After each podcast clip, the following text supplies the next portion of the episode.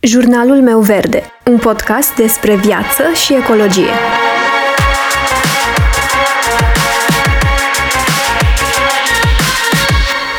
Bună, eu sunt Alexandra și tu asculți Jurnalul meu verde, un podcast despre viață și ecologie.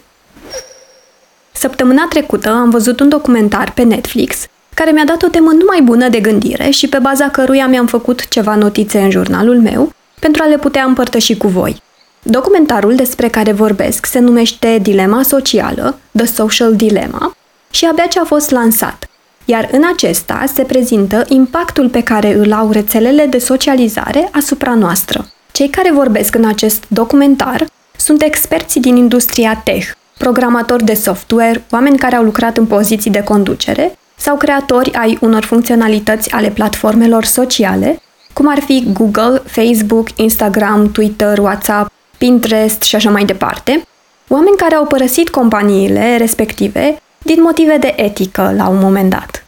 Practic, în documentar prezintă mărturiile lor cu privire la ceea ce au creat și ce anume urmăreau prin crearea acelor funcționalități pe care le găsim în platformele de socializare, dar și cum aceste platforme s-au transformat între timp. Și aici vorbim despre folosirea tehnicilor de manipulare a comportamentului uman în favoarea profitului, despre cum folosesc aceste companii, în codul de programare al platformelor, numeroase tehnici pentru a ține oamenii cât mai mult timp online. Scopul final al manipulării fiind acela de a servi cât mai multe reclame.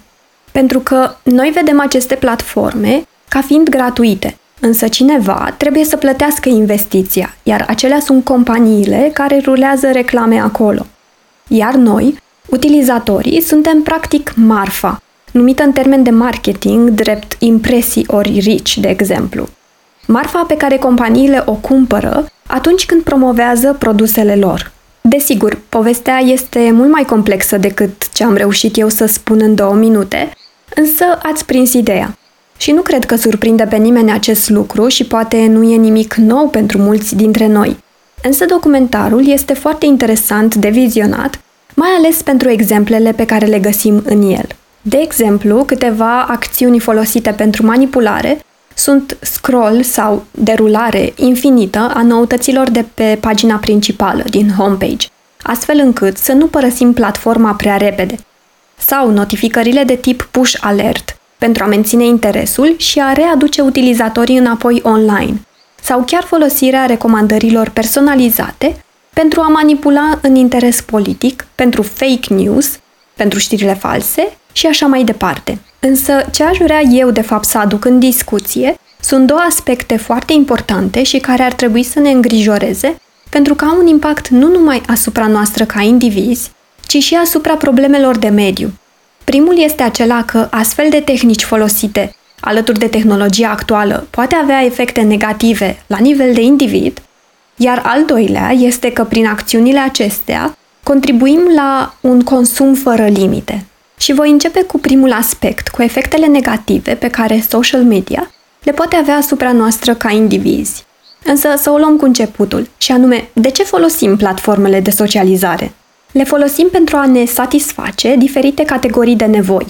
Nevoi cognitive, afective, de integrare personală, de integrare socială sau de eliberare a tensiunii. De exemplu, ne aflăm acolo pentru consum de informații, experiențe emoționale, pentru creșterea încrederii în sine, pentru a interacționa cu prietenii sau cu familia, sau pur și simplu pentru a ne detașa de problemele curente și pentru a ne relaxa. Interacțiunea socială este în ADN-ul nostru.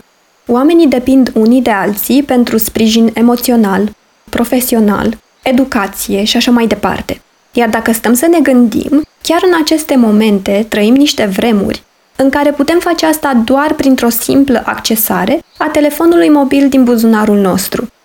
La orice oră din zi sau din noapte putem să aflăm informații, să legăm prietenii, să aderăm la un grup sau o cauză sau să ne relaxăm. Însă, utilizarea într-o măsură din ce în ce mai mare poate aduce satisfacții reale care se pot transforma chiar în dependență.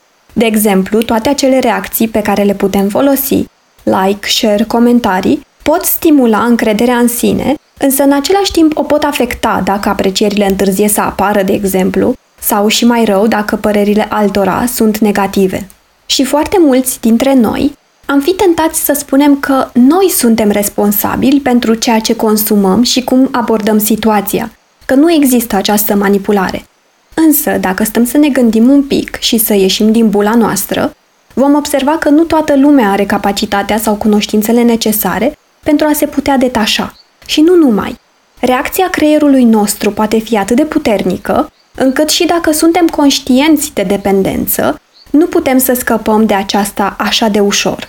De exemplu, la un moment dat în documentar, un tip povestește că el însuși, creator al unui astfel de mecanism care creează dependență, a căzut în propria capcană și a mărturisit că i-a fost extrem de greu să se detașeze, să se elibereze. Poate fi un exemplu cât se poate de real, pentru că, deși o parte dintre noi suntem conștienți de posibila capcană în care am putea cădea, ceea ce se întâmplă de fapt este că rețelele de socializare activează centre de recompensare în creierul uman, unde se eliberează dopamina, care creează sentimentul de dorință și plăcere.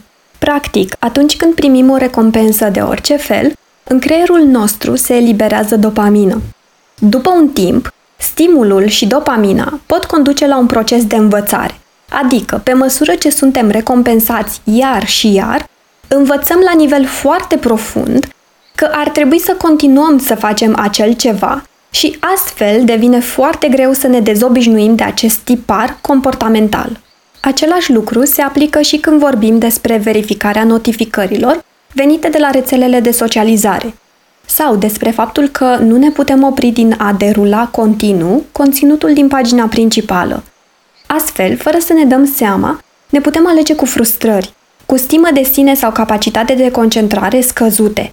Și asta pentru că de cele mai multe ori ne comparăm cu ceilalți și cu realizările lor, ceea ce ne scade încrederea în noi și ne poate pune în pericol echilibrul interior, mărind astfel riscul apariției anxietății sau chiar a depresiei. Și o să trec acum la cel de-al doilea aspect, despre care spuneam că ar trebui să ne îngrijoreze, și anume consumul fără limite, stimulat sau încurajat de această abordare a companiilor tech de a servi cât mai multe reclame. Acest aspect ar trebui să ne îngrijoreze, cred, foarte mult din punct de vedere al problemelor de mediu cu care ne confruntăm. Prin astfel de mecanisme, pe care le menționam mai devreme, nu doar că suntem bombardați de-a dreptul cu reclame, ci și încurajăm și mai mult consumerismul, adică acea nevoie de a consuma, indiferent dacă avem nevoie sau nu.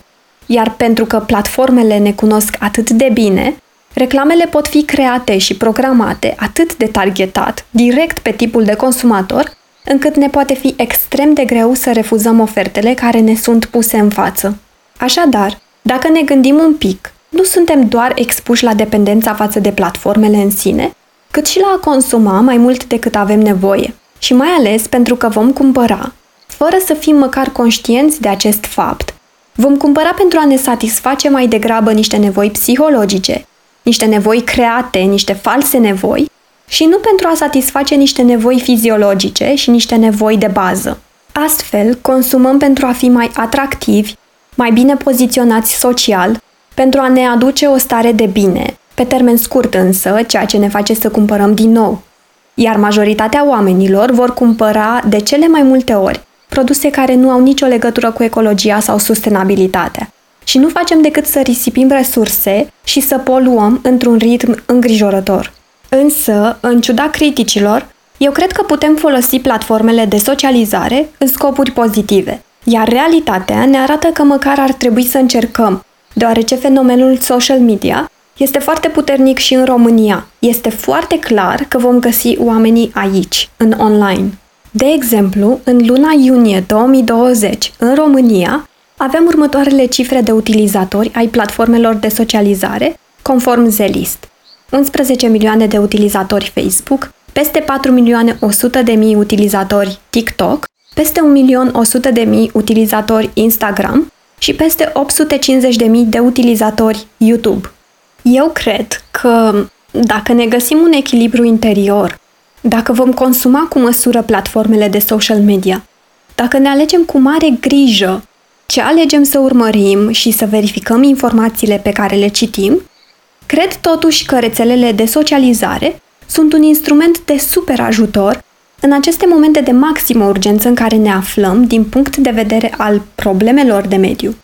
Cu atenție putem să ne păstrăm propria sănătate mentală, dar în același timp avem oportunitatea să îi ajutăm și pe ceilalți. Sunt conștientă că societatea actuală se bazează pe consum și că la modul în care este construită, suntem împinși să consumăm pentru ca mecanismul să poată funcționa.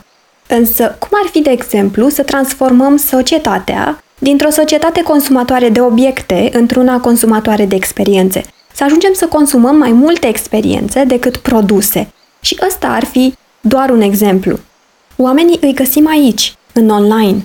Iar dacă suntem perseverenți, vom reuși să transmitem mesajele noastre legate de sustenabilitate, ecologie și orice conținut educațional pe care ne dorim să îl împărtășim. Putem să folosim aceste platforme pentru a distribui binele, pentru a inspira la cumpătare și la mai multă atenție atunci când vine vorba de consum. Trebuie să avem răbdare. Și știu că spun asta tot timpul, însă lucrurile nu le putem schimba peste noapte. Trebuie să avem răbdare și să fim consecvenți. Și cel mai important lucru, să fim noi înșine și să credem în ceea ce facem. Dacă nu suntem noi înșine convinși, nu vom putea convinge pe nimeni. Hai că putem! Îți mulțumesc dacă m-ai ascultat până aici și sper să mă asculți și următoarea dată.